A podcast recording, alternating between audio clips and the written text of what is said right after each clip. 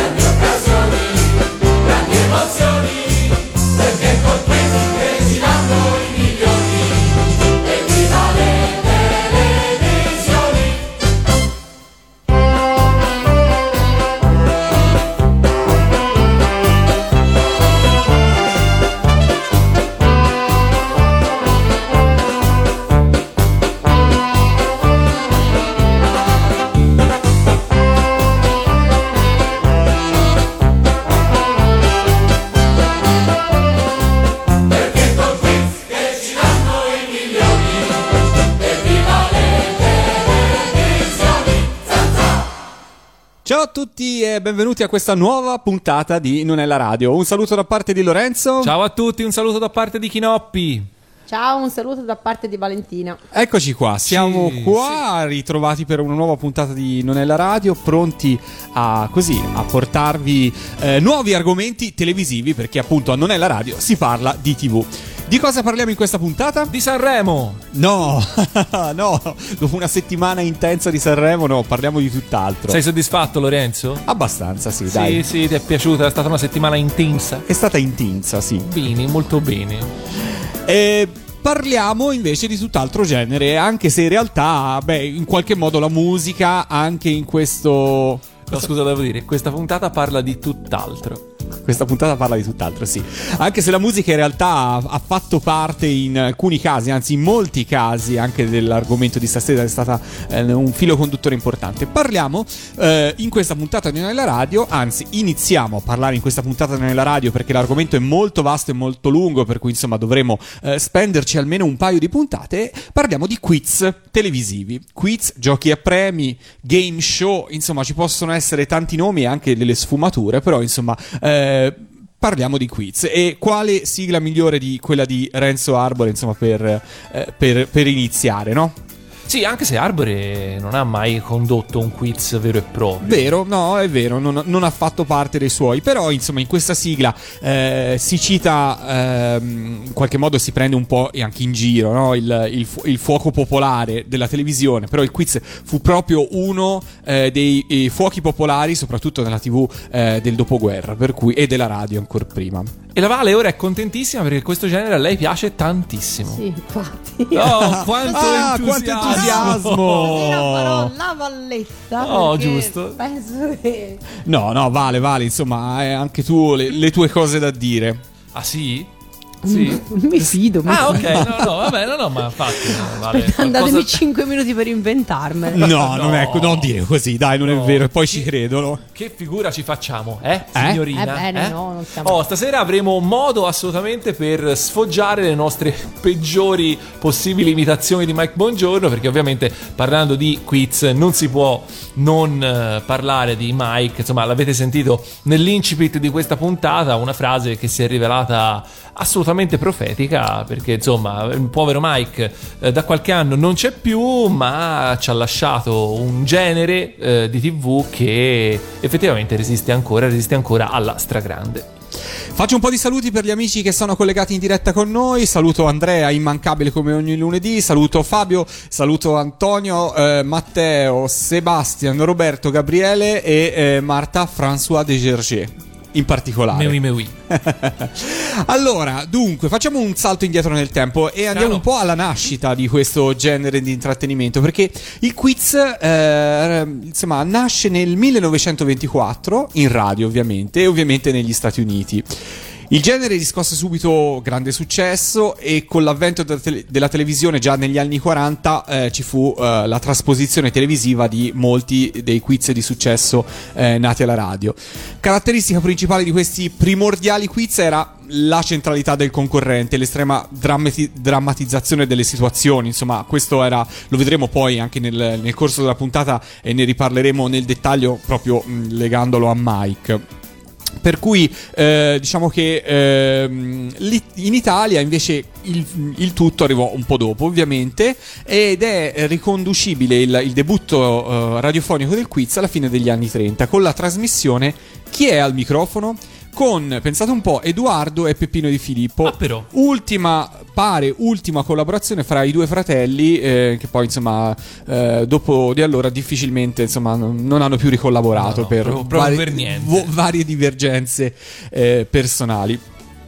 E subito dopo eh, chi è al microfono arrivò eh, Marcello Marchesi con il programma Insie- Insomma lei chi è e nel 1944 Silvio Gigli con Botta e Risposta Tutti i programmi che la Vale conosce benissimo. Certo, e sono fra l'altro stampati nella mia memoria. Silvio Gigli con Botta e Risposta in realtà debuttò ancora prima su eh, Radio, Lib- Radio Firenze Libera, si chiamava così, eh, una delle Stava venendo primissime- un Radio Libera Firenze. Stava venendo un Radio. Libera Firenze, ma era un'altra radio ed è arrivata molto dopo. E poi proseguì sul, eh, eh, sulla eh, EIAR, che era insomma diciamo la, la- la versione 1.0 della Rai, diciamola così.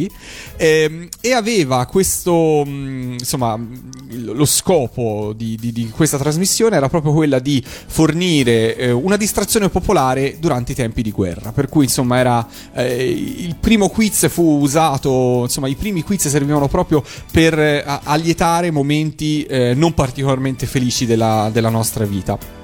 Il quiz riscosse un grandissimo successo, ehm, botta e risposta, e nel 49 addirittura eh, partecipò Alcide De Gaspari, che all'epoca era il presidente del consiglio, quindi insomma era veramente considerata all'epoca, oltretutto, veramente una cosa inusuale. Ehm, Si sa, scusami Lorenzo se ti interrompo, se appunto i- quale fosse il successo di questi primi quiz eh, radiofonici. in perché- termini di che cosa? In termini No, di ascolto? In termini popolari, ora... sì. Beh, insomma, tieni conto che la, la radio, gli abbonati alla radio in Italia fino alla fine degli anni 30-40 erano ehm, pochissimi, soprattutto se paragonati agli abbonati alla radio di paesi come l'Inghilterra o la Germania. Per cui, insomma, Ah. la diffusione ancora non era così capillare, però eh, di lì a poco sarebbe, insomma, ehm, esplosa. E eh, tutto questo arrivò ancora di più con, a metà degli anni 50 con la trasmissione Il motivo in maschera che vide eh, debuttare in, eh, in, veste di conduttore un personaggio che appunto poi sarebbe rimasto legato a vita a questo genere, eh, ovvero all'epoca Michele Bongiorno. Michele Bongiorno, e poi ovviamente insomma che, che, di lì a poco avrebbe meglio noto, meglio come? noto come Mike, aveva già debuttato in radio eh, perché ehm, si occupava prevalentemente di servizi eh, sportivi o comunque del, del radiogiornale ehm, e quella fu la sua prima trasmissione in qualche modo legata ad un quiz. All'intrattenimento. E, ehm, e quindi niente, ci fu questo, questo, questo grossissimo successo di eh, Il motivo in maschera.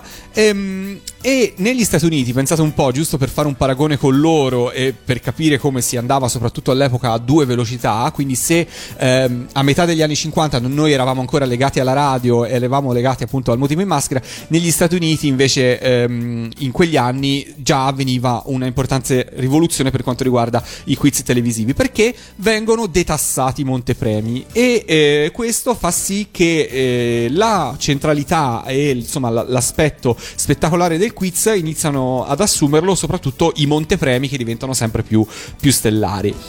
Ed in Italia? Ed in Italia? In Italia che cosa abbiamo? In Italia quando si parla di quiz, si parla di vincite al quiz, eh, generalmente si parla di eh, gettoni d'oro. Perché? Eh, ecco, questo... me, lo sono, me lo sono sempre chiesto, sinceramente. Io non mi immagino la massaia, la famosa massaia di Mike Con le monetine nel forziere. Che va, che va, a fare la spesa con i gettoni d'oro. Io, nella mia ignoranza di, di bimbetto, pensavo, ma poi uno che ha il gettone d'oro, cosa se ne fa che non li può spendere? Eh. Allora, la cosa sta così. La legge italiana impedisce il gioco d'azzardo e quindi la vincita di denaro contante. Per cui eh, le trasmissioni radiofoniche e televisive mettono in palio sempre premi in denaro pagando a distanza distanza eh, e con questi gettoni d'oro che permettono appunto di ovviare in qualche modo a questo problema. Um, ovviamente cercano sempre di far corrispondere il gettone d'oro alla, uh, al, um, al, valore che poi il, il concorrente vince. Alla data del pagamento, però, non è che se uno se ne va lì con il forziere, o meglio, se uno vuole può, però diciamo che viene data la possibilità eh, di riconvertire il pacchetto di gettoni o di rivenderli al banco dei metalli e ehm, per farsi accreditare direttamente la, la, cifra in contanti sul proprio conto corrente, anche se c'è una piccola eh, svalutazione del 5% circa. Io intanto scopro adesso che esiste un banco dei metalli e penso insomma sia pieno di capelloni che ascoltano musica molto rock duro. Sì, probabilmente così. Quindi la cifra dipende da diversi fattori, insomma, ecco, prima di tutto l'andamento delle quotazioni dell'oro e poi ovviamente anche eh, quanto intercorre fra il momento della vincita e il momento del, del pagamento.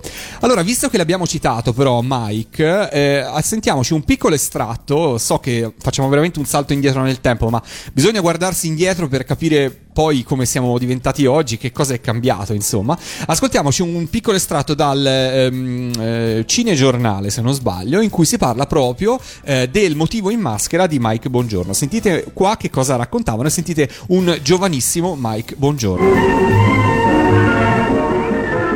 Con i gettoni d'oro, Mike Bongiorno chiama telefonicamente dalla RAI il radio abbonato scelto dalla sorte per indovinare il motivo in maschera.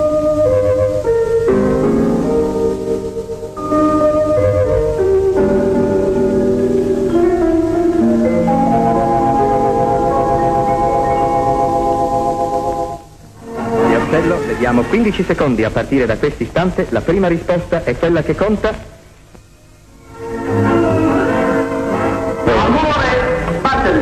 La risposta è esatta. Un dono anche a Mike dal messinese Faranda, un vincitore. E la rubrica radiofonica va in vacanza, ma Lelio Lutazzi e Mike dicono al pubblico arrivederci nel film Motivo in maschera. L'applauso di ringraziamento valga anche da augurio ringraziamo anche il messinese Faranda. Eh sì, infatti volevo, volevo proprio dirlo, volevo unirmi al saluto di Mike al messinese Faranda. Che sicuramente ci sta. Ma è sicuramente all'ascolto, certo. Ovviamente no. Allora, e già qui si capisce due cose, ovvero la numero uno è che eh, in realtà sì, all'inizio avrà iniziato come Michele Buongiorno, però qui era già diventato Mike, quindi sì. eh, insomma, diciamo che già nel 1955 Mike era Mike e noi Sì, ci fu un tentativo di italianizzarlo inizialmente eh, Mike. Forse anche per il, visto il, il contesto storico. Anche il contesto storico sicuramente, però insomma di lì a poco fortunatamente eh, questo, questo tabù cadde e lui può, mh, insomma ebbe la possibilità di tornare a chiamarsi con il nome di Mike, con cui poi insomma tutti poi, l'abbiamo conosciuto. La seconda cosa è che appunto il eh, gioco era così popolare, stavolta abbiamo un po' una prova perché parlano di un, di un film quindi di, di, un film al cinema proprio tratto, diciamo, tra virgolette, dalla, eh, da questo programma radiofonico e quindi insomma direi assolutamente eh, segno di popolarità. Eh, ho detto due cose, lo voglio dire, c'è anche la 3, però... Eh. Voglio... Non vedevi l'ora, eh? Sì, lo dirò 120 volte. Chiedo scusa in anticipo ai nostri ascoltatori che spero non cambino canale. Ma tanto Sanremo è finito, quindi cosa lo cambiate a fare? E dalla radio, e quindi fin- fino a questo punto il titolo non è la radio, non andava bene perché in realtà era proprio la radio. Eh, arriviamo allo sbarco in tv e siamo nell'autunno del 1955 quando il quiz arriva in televisione. C'è un solo canale in bianco e nero e c'è una necessità diversa, cioè se la, il quiz in radio radio negli anni 30-40 serviva soprattutto a distrarre il pubblico da insomma le, le, i pensieri legati al conflitto bellico, diciamolo così. Con l, dalla metà degli anni 50 lo sbarco in televisione il quiz assume una valenza diversa. Perché? Ehm, lo scopo è quello di ehm, formare le, l'Italia che in qualche modo stava nascendo o rinascendo. Perché di lì a poco sarebbero arrivate trasmissioni apertamente dedicate come eh, Telescuola del 58 o Non è mai troppo tardi del 1959. Ma come si chiamava il maestro di Non è mai troppo tardi? Maestro Manzi. Brava Manzi. Vale, brava. Ma perché io ho partecipato ai quiz? Risposta esatta, brava signorina. No, ehm, appunto, no, mi viene in mente, ma ehm, quindi forse non erano i quiz stessi a nascere con questo intento, ma la televisione in particolare. Ecco, sì, siccome- Certo. sicuramente la RAI in quel periodo aveva una missione ben chiara, ovvero eh, riuscire a essere un mezzo per formare la popolazione. Alfabetizzare. Alfabetizzare, esattamente. Lo faceva, lo ha fatto qualche anno dopo con trasmissioni proprio apertamente dedicate a questo, ma nel 1955, più precisamente il 18 settembre di quell'anno, il primo canale della TV eh, trasmise, debuttò, eh, su quel canale debuttò la trasmissione 200 al secondo, condotta da Mario Riva. E la trasmissione può essere definita il primo, il primo esempio di quiz televisivo italiano. Deriva da un format americano, Quindi eh? non è stato Mike. Non è stato Mike, deriva da un, ai, ai, ai, da un ai. format americano che si chiamava Beat the Clock, eh, che fu appunto riadattato in Italia dalla coppia di autori famosissimi, Garinei e Giovannini. Ah, quindi insomma, voglio dire, mm, scusa se interrompo, siamo passati da, da Peppino e Edoardo, siamo andati a Garinei e Giovannini, voglio dire, alla fine eh, si tratta comunque radio e televisione, i quiz prendevano a piene mani da quelli che erano comunque autori teatrali. Eh, sì. Immagino autori televisivi a quell'epoca non ce ne fosse poi tanti. Eh no, infatti si dovevano formare insieme alla TV che stava nascendo, per cui insomma eh, chiaramente si attingeva ad altre arti per poter diventare poi autori televisivi. Però Beh, la questo cosa... spiega, comunque, scusami Lorenzo, questo spiega anche come appunto eh, ne parlavamo quando parlavamo dei varietà, ovviamente i primi varietà in tv eh, ricol- ricalcano molto la rivista teatrale di quegli anni. Ah, quindi sì, ma anche i tempi erano assolutamente diversi, i tempi di recitazioni, l'imp- l'impostazione della voce, insomma, erano altri tempi. Però ecco, l'altra cosa che mi sorprendeva, insomma, in questo racconto era che già nel 1955 s- comunque si acquistavano dei format di- americani per fare televisione, per cui quello che da noi si chiamò 200 al secondo, nel, eh, in America si chiamava Beat the Clock. E cosa succedeva in questo quiz? I concorrenti erano sottoposti a varie domande alle quali dovevano rispondere entro un certo numero di secondi. E fin qui, vabbè, ci sta in un quiz. I giocatori che non rispondevano alle domande venivano sottoposti a penitenze. Le vi- corporali. eh, non sì. proprio, però insomma questa cosa, insomma le vittime erano, ehm, però insomma venivano anche mm, pagate per queste, per queste penitenze, la somma di ben 200 lire per ogni secondo che trascorrevano davanti alle telecamere. Mi ricorda un po' alcune puntate di priorità scombinate in cui facevamo un gioco in cui io ero la vittima, ma a me io non ho visto una lira. Com'è sta cosa, Eh, Lorenzo? chi- chiedi al Katsura, non, non Eh, guardare sì, me. sì. Ciao, che salutiamo. Ehm, Tanto non ci ascolta. Il concorrente poteva ritirarsi in ogni momento e aggiudicarsi la cifra eh, che, che- che aveva capitalizzato fino ad allora. Se invece in- in- in- interveniva l'imprevisto, il concorrente perdeva la somma accumulata che veniva devoluta in beneficenza. Quindi diciamo che allora io in realtà ho una trasmissione che in, un certo, in parte mi ricorda questo ed era una trasmissione eh, che si chiamava Conto su di te eh, del grande Jocelyn eh, di tanti tanti tanti anni dopo dove spesso c'erano un po' di punizioni. Comunque insomma il concorrente doveva spesso subire eh, alcune mh, eh, disturbi dalla regia diciamo così per poter proseguire la sua prova Sì, sì, chiamiamoli così. Io ero una vittima, ora. Cioè, vabbè. chiedi ad Antani il programma fu sospeso il 22 settembre del Cioè, 1955 quattro giorni dopo. perché esatto perché Accidenti. un, ehm, ci fu una, mm, una grossissima polemica legata proprio a una Ah, delle no. penitenze del- di questo gioco, che insomma fa abbastanza ridere. Ehm, vedere, ad indignare l'opinione pubblica fu vedere un uomo anziano, un padre di famiglia, insomma pensate un po' ai tempi, mettersi carponi e abbaiare imitando un cane. E cosa che non solo da far ridere, ma che suscita un senso di viva indignazione. Queste sono proprio le frasi che vennero usate all'epoca per, in- per- per spiegare questo scandalo che, che ci fu. Ehm, E, quindi niente. No, no, fammi finire perché è bello. Indignazione verso coloro che, speculando appunto sul disagio economico di certa gente, comprando la dignità di qualche operaio o di qualche statale per allestire spettacoli che rivelano soltanto la volgarità dell'animo dei loro ideatori. E posso dire che da vittima, perché ci sono passato, non hanno torto, perché effettivamente l'immagine, vista da questo punto, e poi magari io il programma ovviamente non l'ho visto, non ero, cioè, manca poco, non erano nati nemmeno i miei genitori, però eh, e magari il programma era molto leggero, lo presentava in maniera molto leggera, però messo così effettivamente non sembra esattamente proprio uno spettacolo edificante. Beh, però insomma, non è che succe- cioè, adesso succede ben di peggio, Ah, ecco, ecco, cioè Eh, ma probabilmente proprio per questo, cioè all'epoca non era mai successa una cosa del genere, quindi eh, mi immagino l'impatto, insomma, di, un- di un- di una scena del genere. Oggi ci fa ridere, ma probabilmente per l'epoca deve essere stata abbastanza traumatica. Diciamo che adesso la gente che va in televisione abbia rinunciato a priori alla propria dignità è un fatto così conclamato e riconosciuto. Devi magari firmare la rinuncia alla dignità Esatto, magari all'epoca così non era, sì, insomma, eh, era appunto sì, una novità il fatto che per andare in televisione si fosse disposti a, a tutto, ora in questo caso per magari anche vincere qualche soldino. Ma per una trasmissione che veniva massacrata dalla stampa e dalle critiche, dietro l'angolo ne stava per arrivare una che poi, insomma, sarebbe passata alla storia. Il 26 novembre dello stesso anno, del 1955, quindi alla fin fine, poco dopo la trasmissione eh, che fu appunto eh, chiusa, eh, debutta ufficialmente un quiz che rivoluzionerà non solo la TV italiana, ma anche il costume e le abitudini. E, e segnerà appunto il- la, la consacrazione definitiva di Mike Bongiorno. Sarà il primo passo, insomma, del- verso la consacrazione definitiva di Mike Bongiorno come re dei quiz. La trasmissione, ovviamente, era lascia raddoppia, e questa ne era la sigla.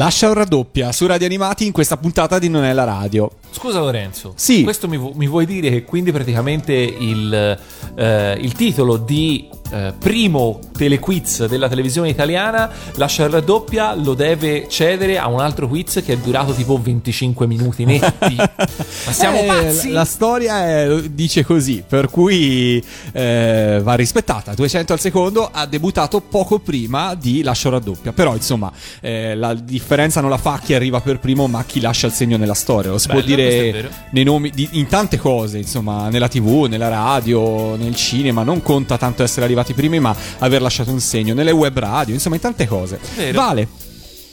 Ebbene sì, quindi ra- lascia o raddoppia il, il quiz dei quiz, lo possiamo, lo possiamo chiamare, perché comunque è stata non soltanto una pagina fondamentale per la storia del, eh, appunto dei, dei giochi televisivi, ma anche, eh, come vedremo poi, per la storia della, della TV e addirittura del costume de- italiano.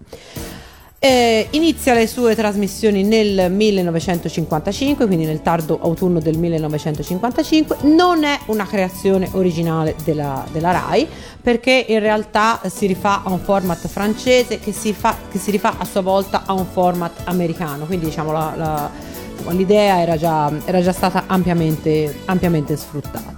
È noto come il primo gioco a premi della, della TV italiana. Abbiamo appena scoperto che in realtà eh, non, è vero. assolutamente vero, smettetela. Esatto, ma ehm, è importante perché ha segnato letteralmente un'epoca. Allora, intanto va detto questo, la RAI era appena nata, ma non aveva oh, un grande seguito. Non- eh, L'Italia non era ancora un paese che guardava la TV. Mm, si vendevano pochi, pochi apparecchi televisivi Anche e perché costavano perché tantissimo. costavano. Eh, in realtà cos- un televisore negli, a metà degli anni 50 costava all'incirca 160.000 lire e mh, a fronte di uno stipendio medio che si aggirava sulle 40.000 per un operaio o comunque per un, un impiegato. Quindi immaginatevi era un bel, sarebbe stato un bel sacrificio per, per una famiglia e quindi ehm, insomma, l'impresa langue, la RAI non è così seguita, il, il- il business de- dei TV color, anzi de- delle, tele- delle televisioni, perché color. ancora il TV color non Beh, no, esisteva, un non era partito e quindi eh, la RAI si affida al, mm, a questo tipo di programma eh, a quiz per, per risollevare le sue ehm, per risollevare le sue sorti. E ehm, può partecipare a Lascia o raddoppia chiunque sia in regola con l'abbonamento della, della RAI. E mm, tra l'altro appunto ho cercato anche quanto si spendeva per l'abbonamento della RAI. All'epoca si spendeva circa 12.000 lire. Quindi insomma ehm, siamo, sem- siamo- siamo- siamo ancora in un, in un campo piuttosto, piuttosto ristretto. La sera del 26 novembre, quindi del 1955, è un sabato, va in onda la prima puntata di Lascia raddoppia dal Teatro della Fiera di Milano. A condurre è Mike Bongiorno, che non ha bisogno di presentazione, eh, coadiuvato dalla valletta, dalla prima valletta della TV, che fu Anna Maria Giovannini. In realtà ehm, Anna Maria Giovannini non rimase al fianco di Mike per, eh, per lungo tempo, infatti non, eh, insomma, non piacque al- né al pubblico né si trovò bene con, eh, con l'entourage della trasmissione, non era, insomma, non era a suo agio per così dire, e fu sostituita invece da un nome che poi è diventato, che è entrato nella storia, perché Edi Campagnoli è diventata poi la, la valletta per, per antonomasia. I primi concorrenti potevano scegliere un argomento prefissato, mm, potevano scegliere fra musica lirica, sinfonica, mm, insomma musica di, di vario genere, teatro, cinema, arti figurative, ciclismo, moda, calcio, insomma il- le scelte più o meno erano argomenti abbastanza, abbastanza noti al grande pubblico. Le regole erano piuttosto semplici, Si, eh, al concorrente veniva, mm, venivano, venivano proposte una serie di, di domande per... mm, eh, ogni serie di domande aveva un montepremi. Quando, si, quando il concorrente riusciva a rispondere, poteva accedere alla seconda serie, raddoppiando via via il montepremi eh, accumulato, fino ad arrivare a un massimo di 40.000 lire. Quando però il concorrente arrivava a, que- fa- a questa, a questa fase, continuava, le domande eh, aumentavano e continuava fino ad arrivare a 320.000 e poi addirittura e ogni volta poteva scegliere se fermarsi, quindi eh, incassare il, il montepremi fino ad allora accumulato o raddoppiarlo. Fino ad, arrivare a un, eh, fino ad arrivare a un punto in cui si raggiungevano i 5 milioni e spiccioli, in cui se anche il concorrente sbagliava, perdeva sì il montepremi, ma gli veniva comunque regalata una Fiat 600. Beh, Vabbè, lamentiamoci. Buttale via. La buttali via. Esatto, come diceva allora. Gli spettatori potevano effettivamente seguire senza troppo sforzo le varie fasi del, del gioco, quale che fosse il loro livello di, di, di, istruzione. Tuttavia c'era sempre il problema che pochi italiani avevano il, il televisore in casa. E quindi cosa successe? Successe che ehm, la gente usciva di casa, andava al bar, al circolo ricreativo, eh, per, potersi, per, poter seguire il, per poter seguire il quiz. Addirittura si parla di, mh, di situazioni in cui eh, i bar non avevano abbastanza sedie e quindi chiedevano a, agli avventori di portarsele, di portarsele, da casa. C'era chi arrivava presto eh, per prendere posti migliori. Eh, nelle case dove c'era il televisore si organizzavano dei veri e propri gruppi d'ascolto, li, li, chiameremmo, li chiameremmo, oggi. E eh, in breve eh, la scia raddoppia diventò un, eh, un fenomeno popolarissimo al punto che i gestori dei cinema e dei locali notturni eh, chiesero alla RAI di cambiare il giorno di programmazione perché eh, il sabato appunto svuotava letteralmente anche i cinema. E abbiamo un contributo di Mike Bongiorno che proprio in una puntata di Lascio raddoppio in qualche modo spiega questo fenomeno in maniera molto chiara. Sentiamo un po' che cosa ci dice Mike. Per partecipare a questo concorso basta semplicemente pagare l'abbonamento alla televisione per il 1956. Quindi mettetevi in regola con l'abbonamento del 1956 e a partire dal 7 gennaio concorrerete all'estrazione settimanale di un'automobile Alfa Romeo Giulietta. E allora, signore e signori, siamo giunti al momento che voi tutti certamente attendete con grande ansia. Soprattutto sappiamo che c'è grande ansietà in un paese, a Carpi, dove avevamo letto sui giornali di oggi addirittura gli impresari teatrali che questa sera dovevano presentare l'opera Madama Butterfly, che doveva andare in onda alle 9, l'avevano rimandata niente meno che alle 10 perché tanto sapevano che il teatro sarebbe rimasto vuoto. Ci dicono che in questo momento a Carpi sono tutti nei bar, nei ristoranti e sono tutti in attesa di vedere il loro eroe, il professor Degoli. Insomma, Madame Butterfly se la sarebbero vista un po' più tardi. no, grande Mike. E salutiamo anche gli amici di Carpi, ovviamente. No, eh sì, eh, salutiamo però anche gli amici di. Eh, di Messina perché ci scrive eh, Fabrizio e dice non sono Faranda ma un messinese di sicuro è collegato per cui lo salutiamo chissà se conosce il messinese Faranda Quindi, ehm, ecco, quindi l'avete sentito dalle parole stesse di, di Mike, insomma, una, tra- una, trasmissione TV che riesce addirittura a far ritardare eh, l'inizio dell'opera è tanta, eh, è tanta roba, specialmente considerato... Specialmente a eh, Carpi. specialmente Soprattutto a Carpi, diciamo. Si sa come a Carpi sono precisi. Uno dei motivi, eh, certamente non l'unico, ma uno dei motivi del grande successo di Lascia raddoppia si deve anche al fatto che eh, Mike fu molto bravo a trasformare um, questi, person- eh, questi, concorrenti, eh, che erano appunto dei perfetti sconosciuti, in veri e propri personaggi televisivi. Così ehm, presentando al pubblico eh, le loro caratteristiche, mh, mm, si presentarono eh, concorrere eh, un, un, esperto di musica classica, poi un, un dandy esperto di moda, una signora ehm, molto ferrata sul, sul calcio, tutti personaggi che insomma in qualche modo Mike riuscì eh, a rendere familiare al, al, grande pubblico e il grande pubblico finì per schierarsi proprio per diventare partigiano dell'uno o dell'altro concorrente e in qualche modo quindi eh, a condividerne eh, ansie e, e, gioia nel momento della, della vittoria oppure delusione nel momento della, della sconfitta. No, ci sono testimonianze di appunto vari collaboratori di Mike eh, nel corso degli anni. Pare che insomma Mike nel momento in cui scrutinava, provinava i possibili concorrenti o poi magari li selezionava, eh, anche insomma in seguito alla selezione, eh, li proprio massacrava, li torchiava, li interrogava eh, alla ricerca appunto di alcuni eh, ganci, alcuni appigli per creare poi il suo, il suo personaggio. In questo Mike c'è da dire che è stato assolutamente maestro e eh, appunto se ci ricordiamo ancora così bene tanti concorrenti dopo tutti questi anni è merito loro, ma sicuramente tanto è merito anche del buon Mike. Tra l'altro Lascia, eh, Lascia raddoppia fu proprio ehm, fu la trasmissione numero uno per tantissime ehm, per tantissimi momenti che poi sono diventati un classico dei, dei, giochi, dei giochi a premi. Ci fu il primo ricorso televisivo nel, in Lash raddoppia, un concorrente appunto fece ricorso perché eh, riteneva eh, la sua risposta giusta, mentre invece gli era stata contata come, eh, come sbagliata e lo vinse. Tra l'altro proprio tra il signore di l'altro. Carpi. Esatto, proprio quel signore di Carpi lì. Esatto. Chissà se è proprio la stessa puntata in cui c'era la Madama Butterfly. Eh, chi lo sa. Poi eh, ricordiamo il primo concorrente eh, straniero, un, eh, un signore nigeriano che partecipò all'Ascia o raddoppia.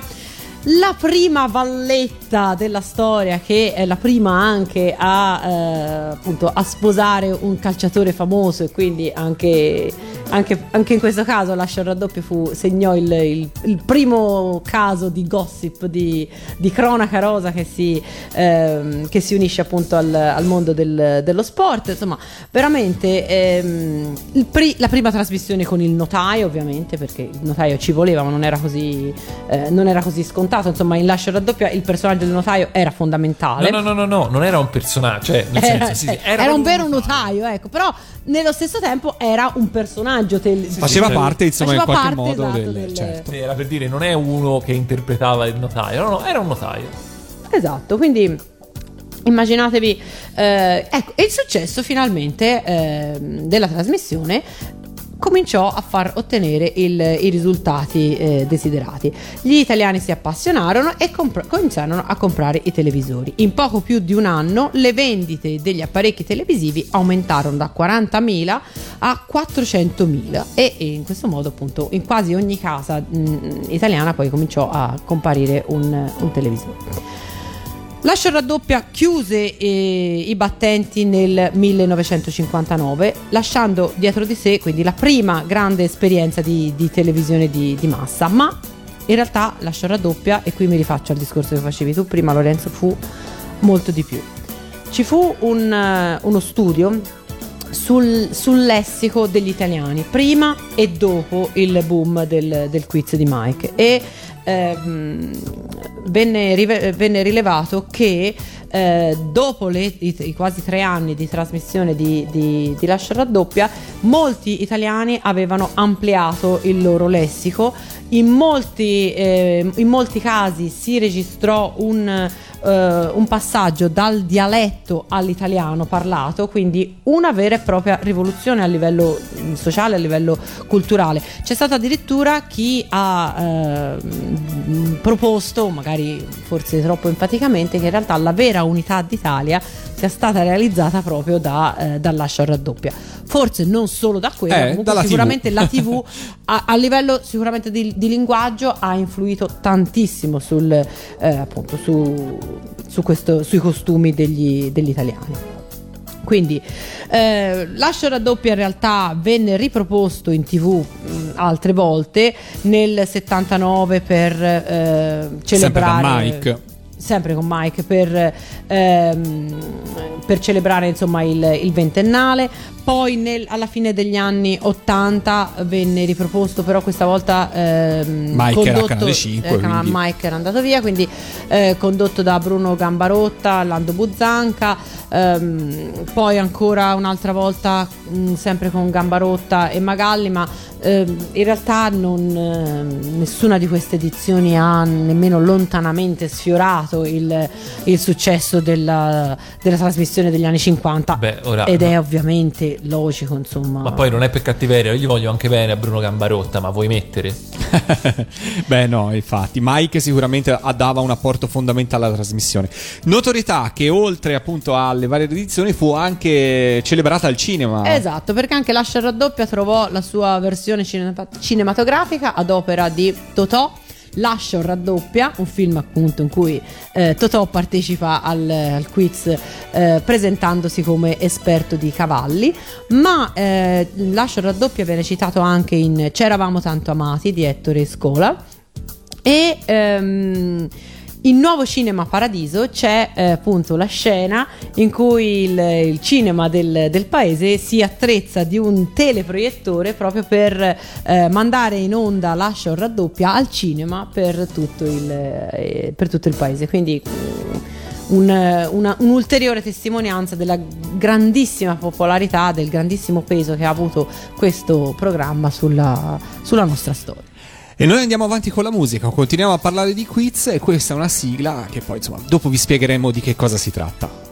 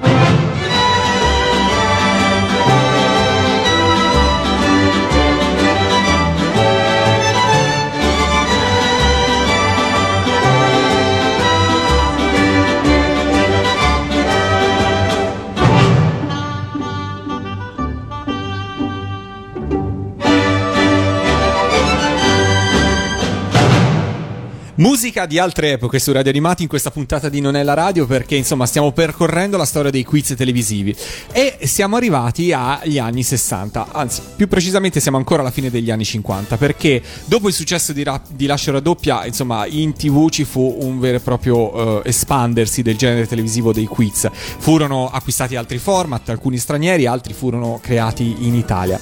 Nel 1957 arriva Telematch e questa che abbiamo ascoltato era proprio la sigla di Telematch condotta da Enzo Tortora, da Silvio Noto e da Renato Tagliani in veste di inviato. La formula era diversa rispetto a quella del quiz di Mike, si trattava appunto di una serie di giochi fra cui il più popolare era l'oggetto misterioso.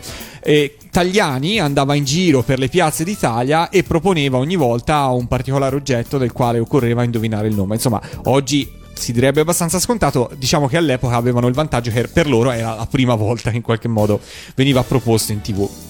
Il quiz ebbe un discreto successo e da una costola di questo quiz arrivò il primo spin-off della storia dei quiz, ovvero Campanile Sera del 1959 e questa volta rivediamo Mike insieme a Renato, Taglia- insieme a Renato Tagliani e a Enzo Tortora in veste di presentatore.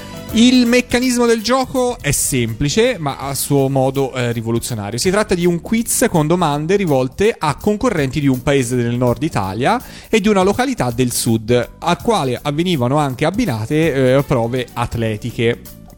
In questo modo il pubblico veniva eh, a, a, conoscenza delle realtà di piccoli paesi italiani eh, ed infatti il filmato che dava inizio alla puntata del quiz descriveva il paesaggio e la relativa ehm, insomma, area dei, dei, concorrenti. Il programma ebbe successo, un successo clamoroso, tant'è che venne ehm, trasmesso per oltre 100 puntate fino al 1962 e particolarità di questo programma eh, fu sì che il format, in questo caso italiano, eh, venne esportato in Francia e fu ribattezzato Interville e da che insomma, da questo Interville fu eh, creato anni dopo Giochi senza frontiere. Quindi, insomma, i quiz non solo l'italiano, ma anche la geografia anche la geografia. Quando è che andiamo ai quiz che ci insegnano la matematica? Anzi, che ci imparano la matematica? Che ci imparano la matematica? Non lo so, non, io non vengo comunque.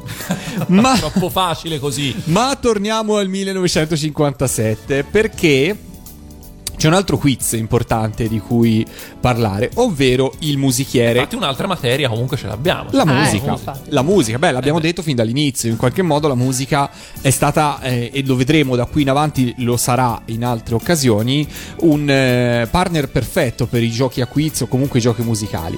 Il musichiere è condotto da Mario Riva. Che stavolta riesce a condurne uno per più di 5 sì, minuti. Sì, però Mario Riva purtroppo è stato un grande presentatore ma anche molto sfortunato.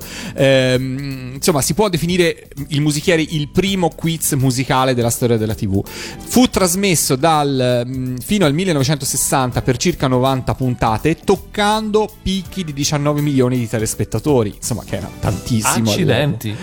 Oltre a condurre le competizioni tra i concorrenti che si sfidavano e che provavano la loro conoscenza musicale. La indovino con una quello è venuto parecchio dopo. Ah, okay, Mario sì. Riva, eh, che grazie a questa trasmissione può essere insomma con, definito insomma in qualche modo il papà del sabato sera italiano in quegli anni. E apparivano spesso anche ospiti d'onori, molto spesso celebrità internazionali eh, e insomma c'erano anche spesso dei siparietti, non era solo il classico quiz incentrato sulle domande, era un, po più, un pochino più a varietà. Purtroppo fu tragica la fine della trasmissione, che fu segnata dalla scomparsa dello stesso conduttore. Mario Riva infatti morì proprio sul set, si può dire, poco prima dell'inizio delle registrazioni di una puntata speciale del musichiere dall'Arena di Verona, eh, cadendo accidentalmente dal palco con un volo di oltre 3 metri. E questo insomma segnò la fine sia della trasmissione sia purtroppo del grande Mario Riva.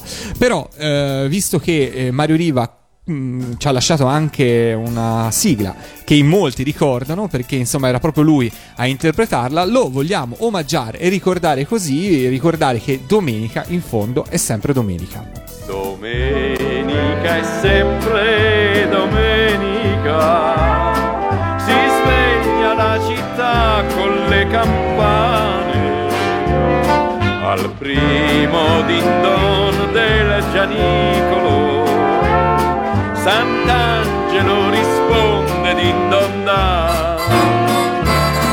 Domenica è sempre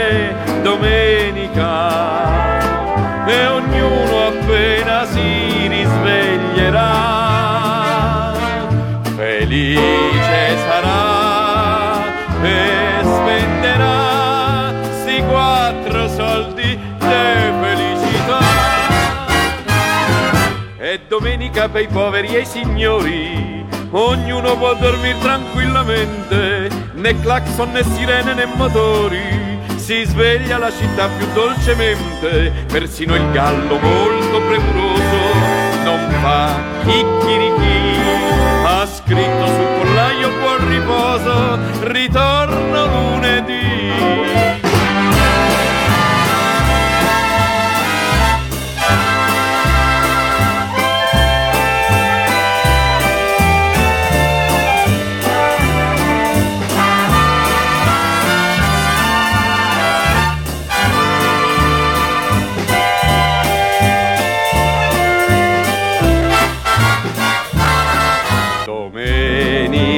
sempre domenica.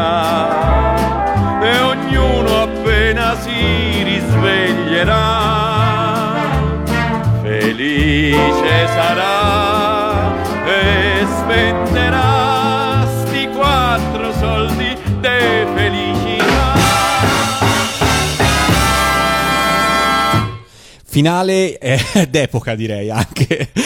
Non è la radio su Radio Animati, parliamo di televisione, parliamo di quiz, di storia, di quiz, stiamo veramente andati indietro nel tempo, però insomma è un bel viaggio, vedrete che poi tutto tornerà al suo posto perché insomma capirete che dal passato c'è tante cose eh, che ci legano al presente.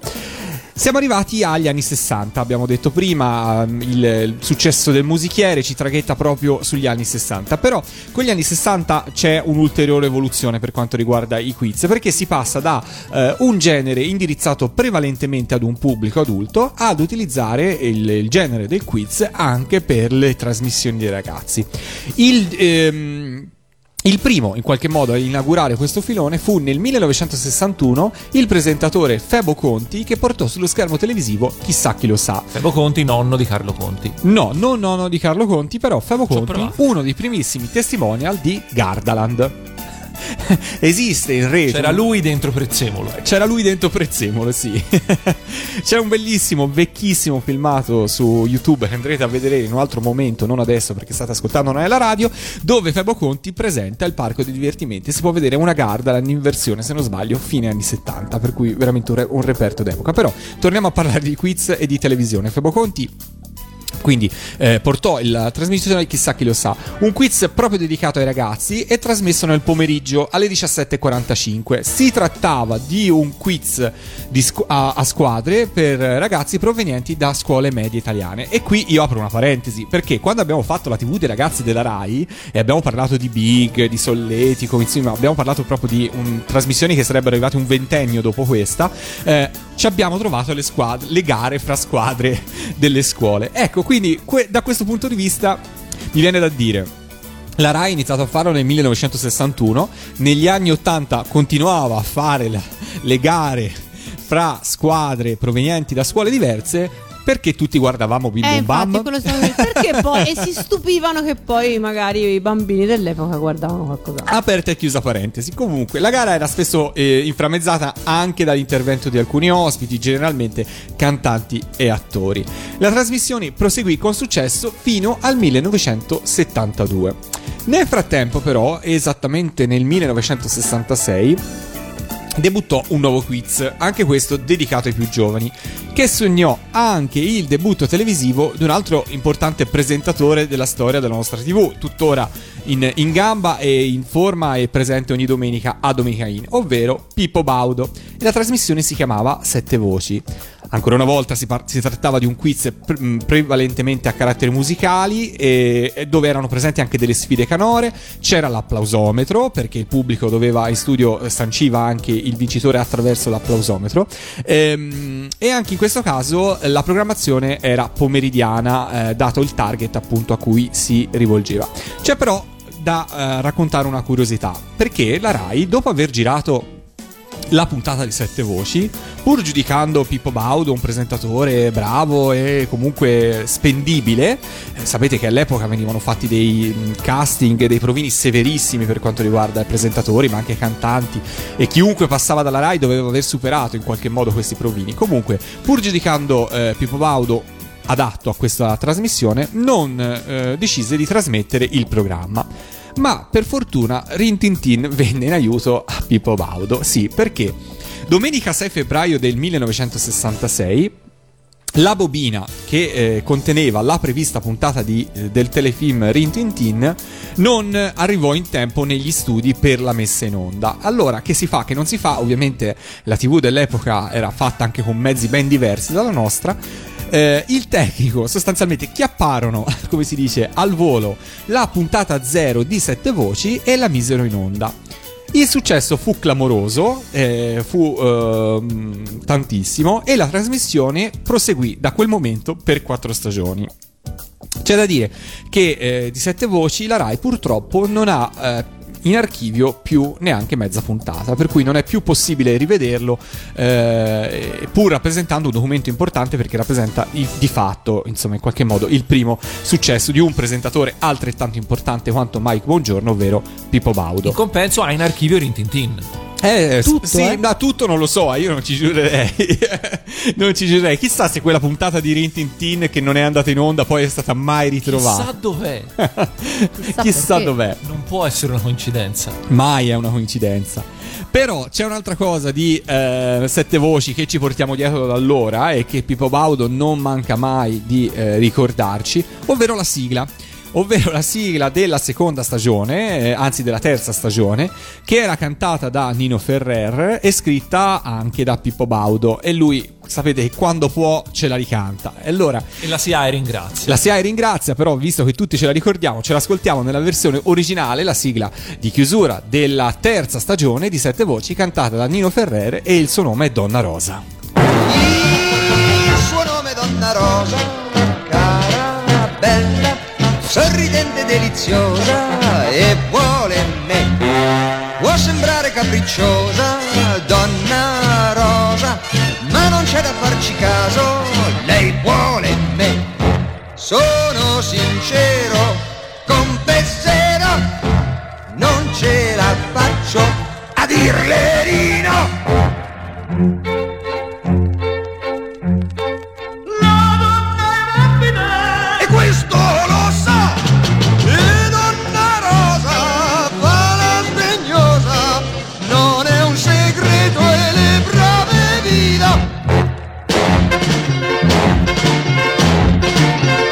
Mille telegrammi Compro cesti di lilla Canto cento serenate Tutti i giorni Lei però fa marameo E poi ritorna da mamma il suo nome è Donna Rosa, cara, bella, veramente favolosa e vuole me. Per qualcuno è un'ambiziosa che mi sposa, lei vuole me. Sono sincero, confesserò, non ce la faccio a dirle di no.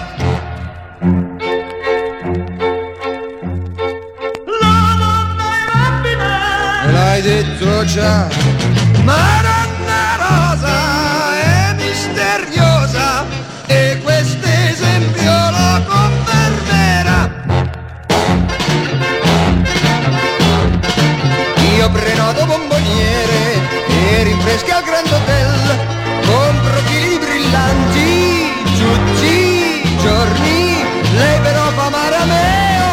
E poi ritorna la mamma il suo nome è Donna Rosa, cara, bella, sorridente, deliziosa e vuole me. Può sembrare capricciosa, Donna Rosa, ma non c'è da farci caso, lei vuole me. Sono sincero, confesserò, non ce la faccio a dirle di no. E io invece trovo che come sigla di chiusura di un quiz ci stia proprio benissimo questa. Fa un po' sagra, però va bene. Sì, no, lo fa senz'altro. Però, boh, è, è ironica, dai. eh, ci sta, ci sta. Dal 1969 scavalliamo, arriviamo agli anni 70. Cavalliamo e arriviamo agli anni 70. eh, che. eh, Insomma, nonostante diciamo tutti questi quiz di cui abbiamo parlato fino adesso, nessuno eh, fosse riuscito in realtà a replicare il grandissimo successo nazional popolare di Lascia raddoppia, quello di cui parliamo adesso ci riesce e come? Perché stiamo parlando di Rischia tutto.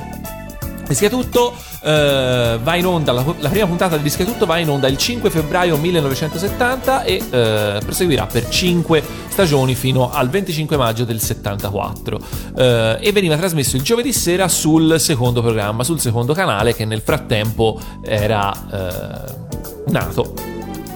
Eh, tranne qualche caso particolare in cui in realtà è stato trasmesso sul primo canale, spesso e volentieri per le finali di cui poi vi parleremo in seguito. Allora, Mike Buongiorno ovviamente ormai all'apice della carriera è saldamente al timone della trasmissione, affiancato da Sabina Ciuffini che insomma sarebbe bello anche fare magari una puntata di approfondimento sulle vallette e in tal caso Sabina Ciuffini, Sabina Ciuffini sarebbe sicuramente una delle, de- delle delle top perché è stata la prima valletta eh, parlante, diciamo così, quindi che non stava semplicemente lì a fare la bella statuina, ma che interveniva, seppur ovviamente con ruoli minimi, ma era comunque eh, aveva un look contemporaneo, era giovane, era più al passo coi tempi rispetto al modello di austera eleganza a cui comunque ci abituava la Rai. Eh, allora, oltre a lei eh, ci saranno eh, Lodovico Pellegri- Peregrini, scusate. Lodovico Peregrini, storico collaboratore di eh, Mike Bongiorno, che proprio eh, in questa trasmissione si guadagnerà il soprannome di Signor No a causa della sua inflessibilità. Tra l'altro Peregrini è sempre stato un autore di Mike Bongiorno anche da prima, però questa è la prima volta in cui lui va in, eh, in video e questo perché dicevamo prima no, che c'era il notaio notaio. Praticamente pare che eh, a rischia tutto l'ass- l'associazione dei notai, la- la- l'albo dei notai, decise di, eh, di rinunciare ad apparire in video perché pensavano fosse un, diciamo, un, un modo non particolarmente adatto per pubblicizzare diciamo, la- la- eh, il mestiere del notaio. Come oggi, insomma. Come oggi. oggi. quale notaio non vorrebbe? Esatto. E quindi il notaio c'era ma stava nascosto e quindi diciamo a fare il portavoce del notaio c'era Lodovico Peregrini. Eh, allora, il quiz prende spunto da un format americano che si chiamava e si chiama tuttora Jeopardy, perché Jeopardy è un quiz strafamosissimo, l'abbiamo anche visto qualche volta eh, nei vari film e telefilm. Anche della Tata, ce l'hai una puntata va a giocare a Jeopardy. Esatto. Ed è un quiz che negli Stati Uniti eh, è andato in onda per la prima volta nel 64 ed è eh, praticamente tuttora, non praticamente, ed è tuttora in onda, quindi insomma mm, direi tanta tanta tanta roba. C'è una differenza fondamentale eh, rispetto alla alla versione originale di Jeopardy, ovvero in Jeopardy eh, si eh, ai, ai- ai concorrenti venivano lette le risposte e loro dovevano dire le domande, mentre invece in Italia si è preferito un approccio più tradizionale. Tra l'altro, eh, l'ispirazione era talmente, talmente evidente che all'inizio il, diciamo, il working title di eh, Rischia Tutto era appunto Repentaglio o Arrepentaglio, che era appunto la traduzione eh, letterale di Jeopardy, poi per fortuna prevalse il buon senso e alla fine il titolo con cui è andato in onda. Repentaglio. Repentaglio. A quest'ora staremmo a parlare, ma ti ricordi Ma ti ricordi in quella puntata di Repen- Repentaglio? Presto i compiti finiamo che comincia a repentaglio. esatto, io non credo proprio. Allora, regole del quiz, molto molto molto semplici. Ci sono tre concorrenti nelle loro cabine che poi da lì in avanti saranno lo standard dei quiz, soprattutto quelli di Mike Bongiorno. Eh, un tabellone elettronico con 36 caselle divise in 6 argomenti. Quindi per ogni argomento che erano scelti, erano a caso diversi in ogni puntata, c'erano 6 domande di valore sempre maggiore, da 10 a 60.000 lire e quindi ovviamente di difficoltà sempre maggiore. Eh, chi eh, se si faceva una domanda il concorrente che rispondeva eh, si prenotava e poteva rispondere se indovinava eh, aumentava il suo montepremi della- del, del valore della casella e poteva scegliere la domanda successiva e via e via e via fino alla fine della puntata alla fine della puntata eh, in realtà eh, andava avanti poi con appunto il domandone del raddoppione. Prima di ciò, diciamo che eh, nelle varie caselle ci potevano essere un jolly in cui il, clie- il cliente, buonanotte, il concorrente, eh, il concorrente doveva, eh, vinceva semplicemente la somma eh, senza dover rispondere a una domanda, mentre invece poi c'era il- la casella rischio, che poi era più, insomma, più o meno quello che dava eh, il nome alla trasmissione, in cui praticamente il cliente, ancora, il concorrente doveva rispondere in 30 secondi a una domanda un pochino più complicata e se eh, non e per fare questo doveva scommettere una parte oppure anche tutto il suo montepremi e questa era una cosa molto importante perché appunto era ciò che più facilmente dava l'opportunità ai concorrenti in svantaggio di poter recuperare. E a proposito di concorrenti, A proposito di clienti. a proposito di clienti e di user story, no, a proposito di clienti, anzi di, non ne usciamo Vabbè, vivi. vabbè, ciao. A proposito di concorrenti, ascoltiamoci un pezzo di Mike che saluta una delle protagoniste del- di, di Rischia Tutto, che fu la famosa signora Longari. Ehm, sentiamo proprio come la ringrazia, la saluta. Lei esce da quella puntata perché ha perso il titolo di campionessa, però lui ovviamente la ringrazia, la saluta e dice una grossa verità, come abbiamo detto prima, cioè quanto era importante per i fini della trasmissione la centralità del concorrente come personaggio, eh, per cui c'era il presentatore Mike con le sue gaffe, il signor No inflessibile portavoce del notaio e ovviamente i concorrenti preparatissimi e un po' a personaggio. Sentiamo un po' Mike. Lei mi deve scusare se benché lei sia la campionessa, io non l'ho intervista ancora, ma ritengo che la nostra campionessa, la signora Longari, che è stata con noi per tante settimane, debba mandare un saluto a tutti quelli che hanno seguito il rischia tutto. Non è vero.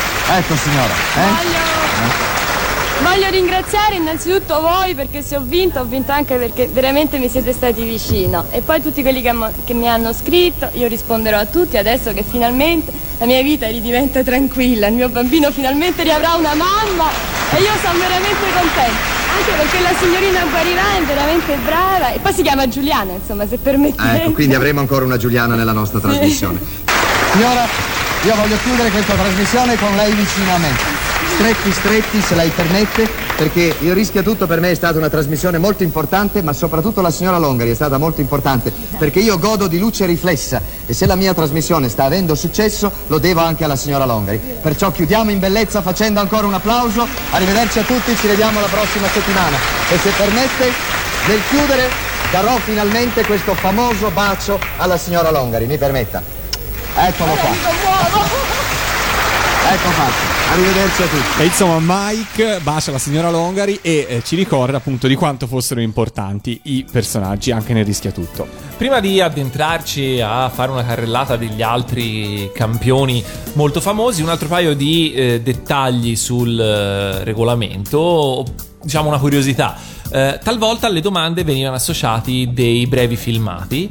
Eh, il- l'esistenza di questi filmati era il motivo per cui Rischia Tutto non poteva andare in onda in diretta. Questo perché eh, il filmato doveva essere montato semplicemente, quindi si doveva stoppare eh, in pratica le riprese, eh, caricare il filmato eh, del- de- appunto relativo alla domanda e poi ripartire. Quindi ehm, questo faceva sì che appunto all'epoca, appunto, come dicevi prima te Lorenzo, i mezzi tecnici erano quelli che erano, non si sapeva a priori l'ordine delle domande proprio perché erano i concorrenti stessi a sceglierle, quindi non c'era alternativa che fermare eh, far vedere il filmato e rimontare tutto e mandare in onda il giorno dopo. Di solito eh, veniva, ehm, Rischia tutto veniva registrato il giorno prima. Dicevamo appunto, a chiusura di, di questa manche delle 36 domande c'era il domandone finale, eh, i, eh, ogni concorrente veniva eh, sottoposto a una serie di domande eh, sulla materia da loro scelta in cui avevano 60 secondi per rispondere. Se rispondevano raddoppiavano, se non rispondevano andavano a zero, quindi grosso pathos che poi, lo dicevamo anche prima, era fondamentale per tenere i telespettatori incollati alla televisione. Abbiamo già detto della signora Longari, tra l'altro, aperta parentesi, pare che la famosa gaff di Mike Buongiorno Non esiste non testimonianza. esista. Eh, in realtà ci sono vari tipi di ricostruzioni, giusto Vale? Sì, esatto. Ehm, in realtà pare che si tratti di due, eh, di due occasioni diverse. Una in cui Mike dice ai ai ai signora Longari, perché E quella pare è quella esista. esiste sicuramente.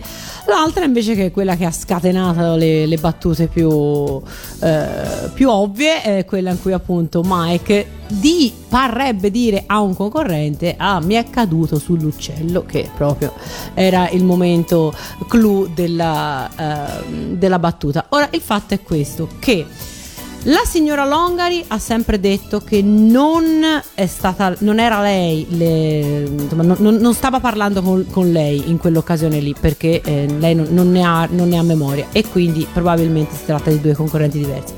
Come giustamente però fa notare anche qualcuno, una battuta del genere, per quanto involontaria, la RAI dell'epoca non l'avrebbe potuta tollerare e eh, verosimilmente Essendo registrata la Es- esatto, l'avrebbe, l'avrebbe tagliata. anche se c'è chi sostiene che la battuta venne pronunciata in occasione appunto del, del fallimento di un concorrente che si presentava sull'uccello di fuoco di Stravinsky.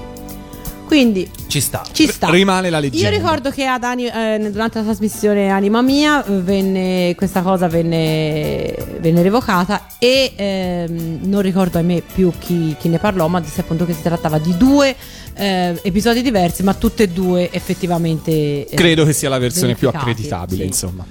Tra gli altri, forse allora, al giorno d'oggi ci ricordiamo tutti la signora Longari, però ai tempi il campione più famoso di tutti è stato il dottor Massimo Inardi, che eh, aveva una cultura incredibile, o un nozionismo, boh, su questo si può, si può discutere quanto si vuole. Eh, si presentava sulla musica classica, ma era dottore in parapsicologia e era talmente bravo e non sbagliava talmente mai che eh, la stampa, o almeno così si dice, così eh, raccontano le testimonianze dell'epoca, eh, cominciò a sospettare del fatto che lui potesse leggere le risposte direttamente nella mente del povero Mike. Quindi eh, in realtà da quel momento per eh, così sbugiardare anche tutti gli scettici, eh, mentre prima Mike gli avevano dato un foglio con le domande e le risposte, da quel momento in poi le- aveva solo le domande e le risposte le aveva o la Valletta o il signor No a seconda delle occasioni. Eh, ma se lui aveva i poteri poteva benissimo leggere nella mente della Valletta. Come si chiamava il concorrente? Eh, Massimo Inardi. È quasi magia Massimo Esatto. Inardi. cioè, voglio dire, se, se aveva il potere poteva us- tutti usarlo anche, anche sugli altri Esatto, due. è vero. Cioè, che Inardi, assurdità è? è quasi magia Inardi. Detto questo, il signor Massimo Inardi eh, divenne il super campione delle prime tre stagioni del Rischiatutto. Infatti, la trasmissione in realtà doveva chiudersi dopo le prime tre stagioni nel 72 e eh, alla fine della terza stagione si organizzò un super torneo tra tutti i precedenti campioni con la finale che appunto venne vinta da Inardi e fu trasmessa il 10 giugno del 72 e eh, ebbe la- la l'ascolto record di 32 milioni di spettatori. Eh, poi però sia le insistenze del pubblico che appunto gli ottimi ascolti convinsero la RAI a far proseguire per altri due anni, al termine dei quali ci fu un secondo torneo di campioni conclusosi finalmente il 25 maggio del 1974. A me piacerebbe ricordare tra i campioni di questa seconda parte, proprio un secondo, il signor Enzo Bottesini. Il signor Enzo Bottesini eh, lì per lì non è un campione molto memorabile, anche se fu molto bravo e molto preparato. Era un esperto di eh, subacqueo, lui faceva il cameraman subacqueo. Bene, corsi e ricorsi storici, Bottesini, forse te te lo ricordi, Vale? Ti ricordi qualcosa? No. No, cioè il nome mi dice qualcosa, ma eh, Allora, si parla, si parla di Enzo Maiorca. Qualche anno dopo, Enzo Maiorca eh, tentò in diretta TV un eh, record di, di apnea. Questo sì. Esatto, insomma, è quello che faceva Maiorca. Eh, quindi grande fanfara, grandi televisioni, grandi cose. Tra eh, gli, eh, gli operatori eh, che erano presenti c'era anche appunto Bottesini, il quale pare che a un certo punto, dopo essere stato eh, molto eh, in profondità nell'attesa che Mallorca scendesse per poterlo riprendere, a un certo punto era stanco e decise per riposarsi di attaccarsi un attimino al cavo, se non che lo fece esattamente nel momento in cui stava passando Mallorca. I due si urtarono e quindi alla televisione si vede Mallorca che, rie- che riemerge molto prima del previsto e che deliziò in diretta gli spettatori dell'epoca con la prima bestemmia in diretta TV Ah. della televisione italiana. Prime volte. Prime oggi, volte. per Radio di prime volte. È una serata di prime volte. D'altronde Mallorca era meno di quelle zone là, no? Quindi. Alla fine di, mm, di eh, Rischia Tutto, Mike Bongiorno salutò il pubblico dicendo, invitandolo a seguirlo l'anno seguente con un nuovo quiz, il quale però in realtà andò in onda solamente due anni dopo. Il quiz in questione si intitolava Scommettiamo e questa era la sigla di apertura.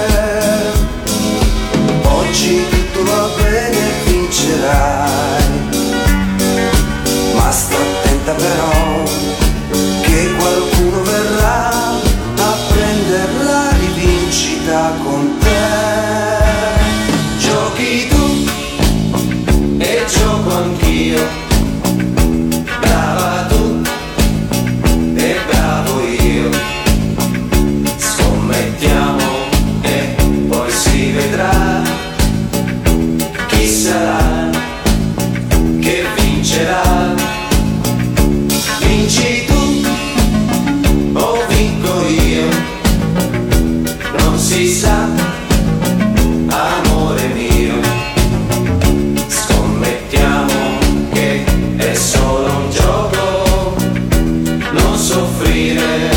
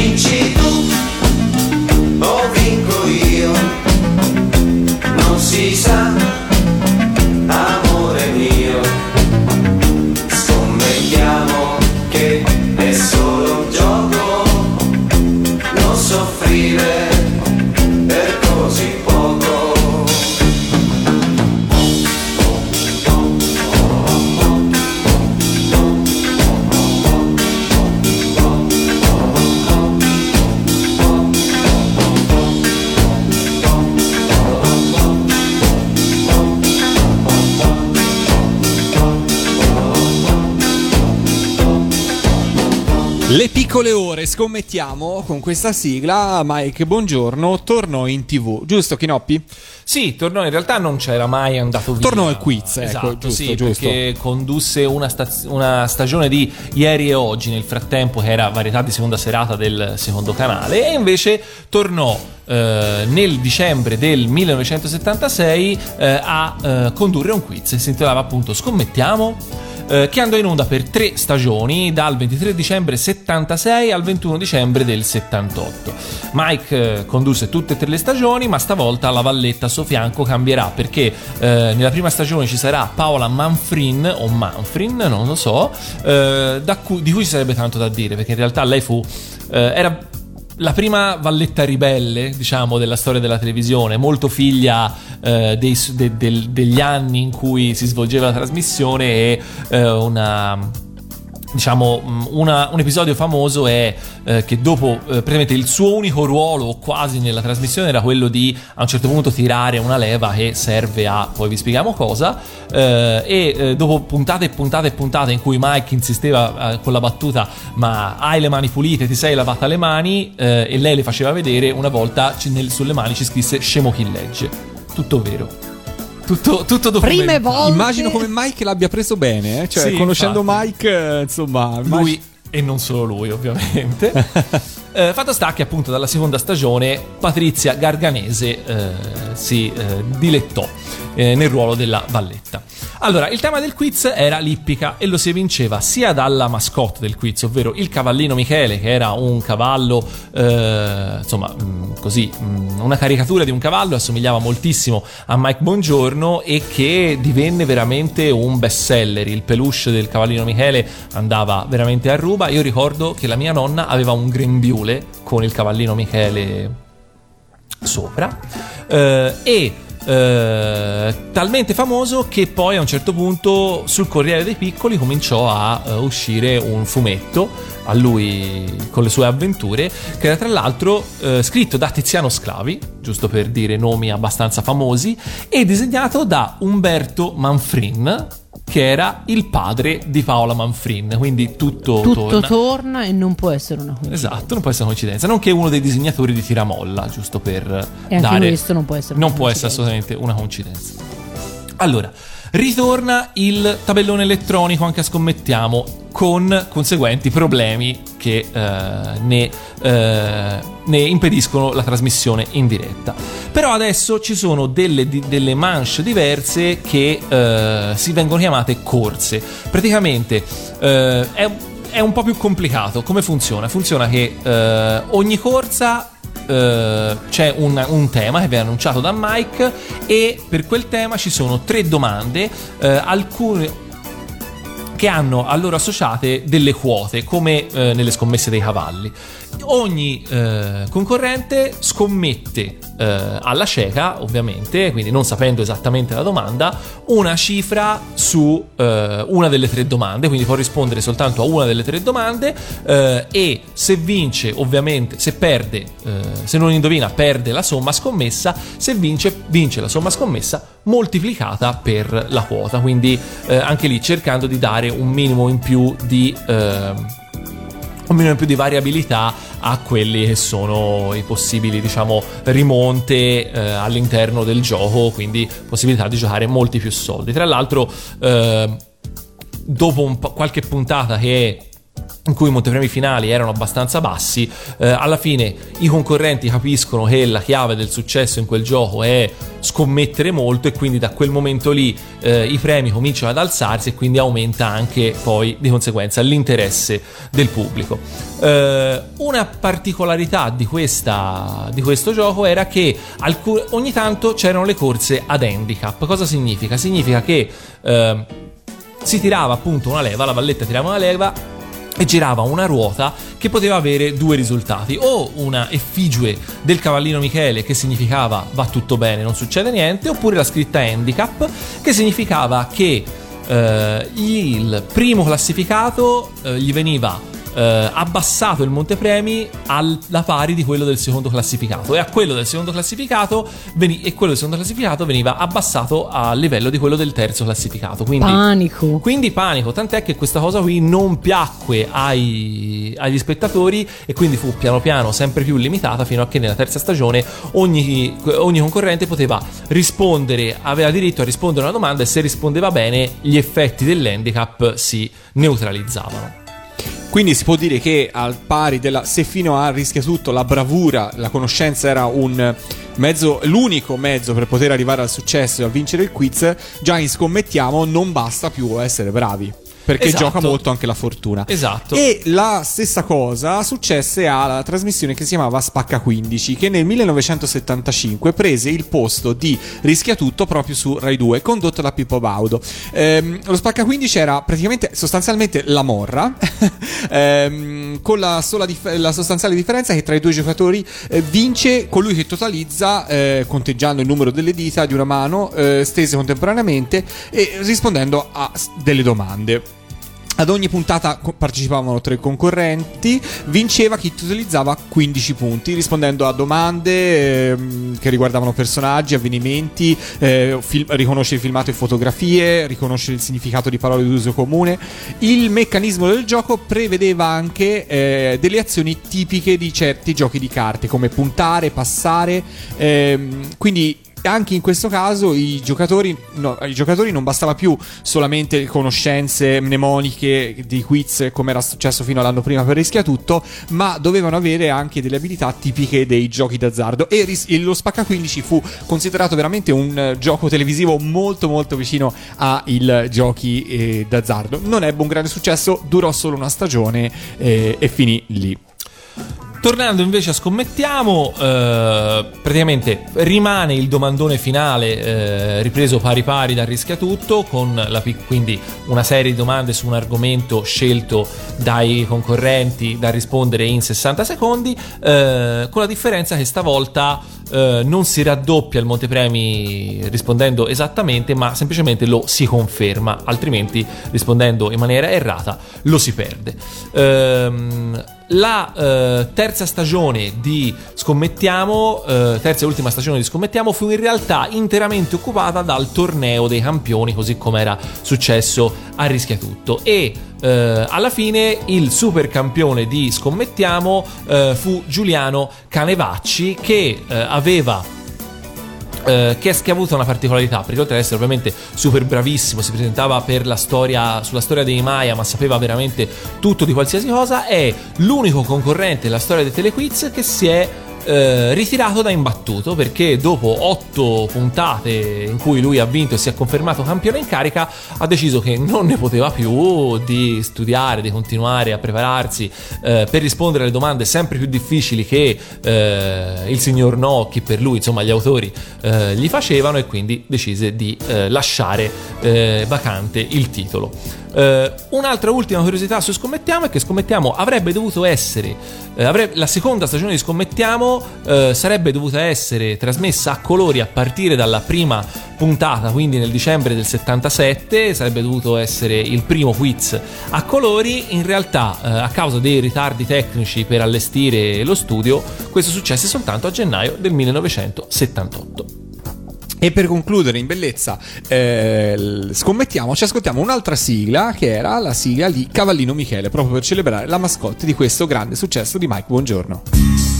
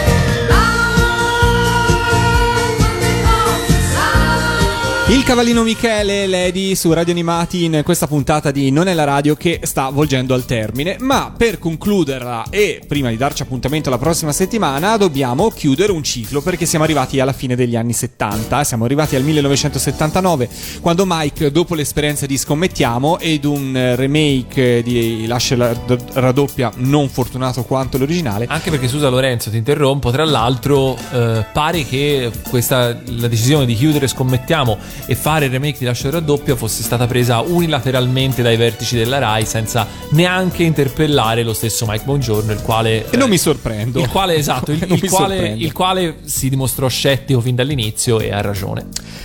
Comunque nel 1900 1979 arrivò Flash che segna l'ultimo quiz di Mike Bongiorno sulle reti Rai che di lì a poco le abbandonerà definitivamente ehm, proprio il 3 giugno del 1982 con la conclusione di Flash eh, passò definitivamente a Canale 5. Flash presenta diverse innovazioni.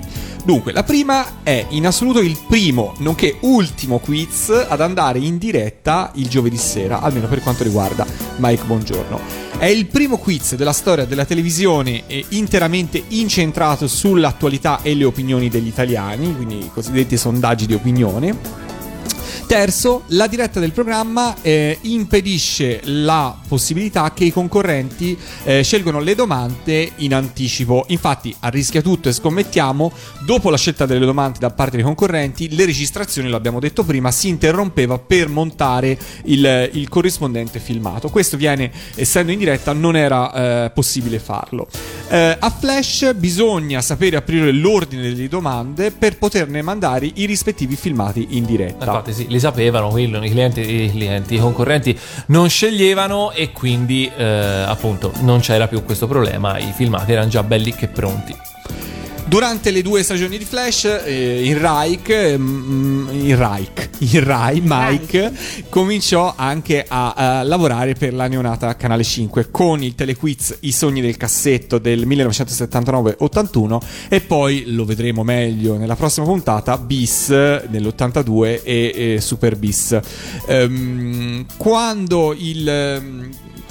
eh, Flash fu eh, programmato anche il sabato, eh, oltre al tradizionale giovedì, per ehm, motivi di concorrenza. Poi vedremo nel dettaglio anche questo. Però, insomma, quando fu programmato anche di sabato, oltre al tradizionale giovedì, per concludere il suo ciclo prima dei campionati mondiali di calcio, ci fu un curioso sdoppiamento fra Mike Bongiorno dalle 20 alle 20.30 su Canale 5 e dalle 20.40 sulla Rai per Flash. Eh, beh, questi erano veramente Vedo altri doppio. tempi televisivi, sì, doppio. Decisamente. impensabile oggi.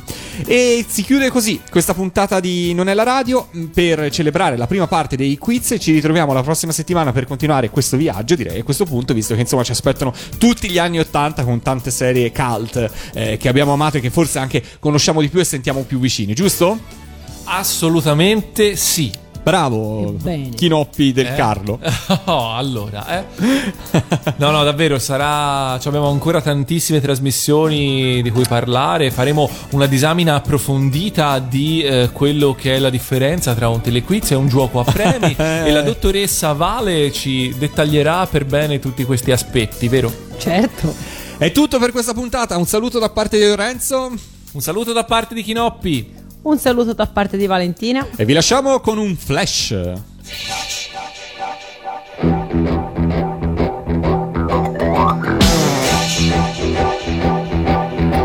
Non mi aspettavo più una notizia come questa.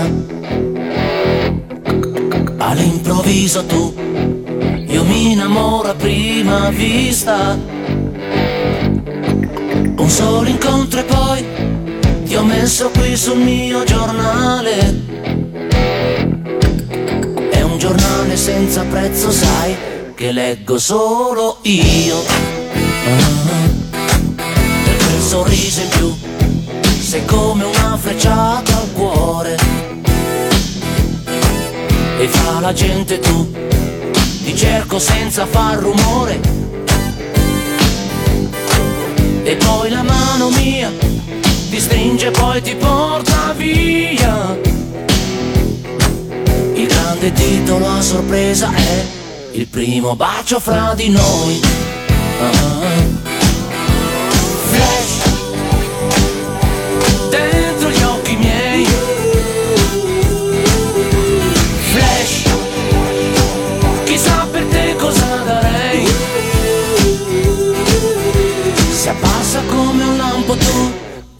Cosa farei? Ah. Un lungo vertice sui problemi del futuro. In prima pagina sul giornale del mio cuore. E poi uno sciopero per contrasti tra di noi. L'ultimissima edizione è Cerco casa insieme a te. Ah.